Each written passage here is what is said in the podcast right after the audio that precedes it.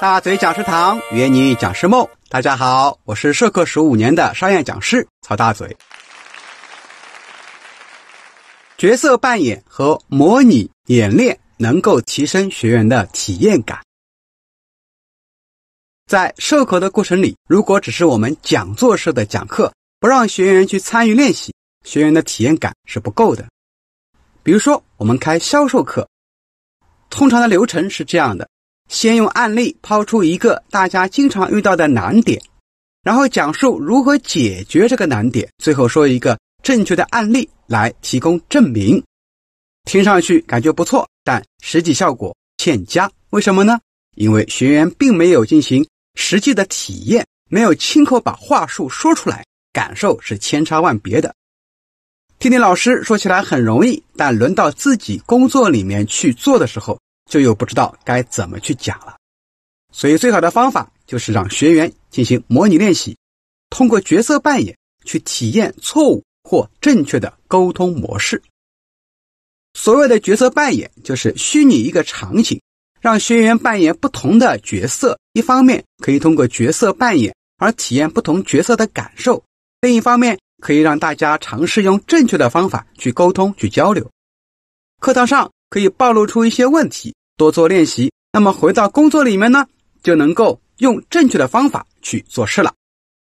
比如在我们销售课里面，可以让小组成员分别扮演客户与销售，扮演客户的模拟真实的抗拒点，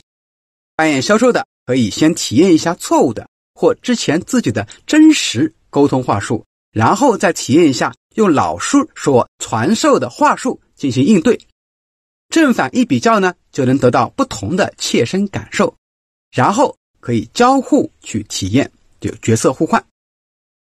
角色扮演呢，不仅能够体验正确话术的使用，还能从扮演客户的角色中去体验到作为客户的真实感受，加深错误和正确方法的交互性体验。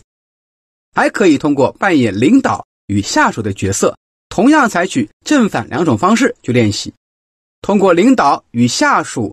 或者下属与同事之间的沟通情境，去体验全新的沟通模式带来的良好体验感，从而学会如何采取正确的沟通方式来得到更好的沟通结果。还有一种呢，类似沙盘模拟的互动模式，其实啊也是采用的情景模式去演练。讲师提出一个现实工作里的流程场景，比如说工厂管理、企业运营，或者说。销售流程等，小组中分别扮演不同的角色，用进程的方式进行推演，相互体会企业运作过程中不同角色所承担的不同身份的职责，从而体会到之前过程里面的问题，找到更好的运作方法。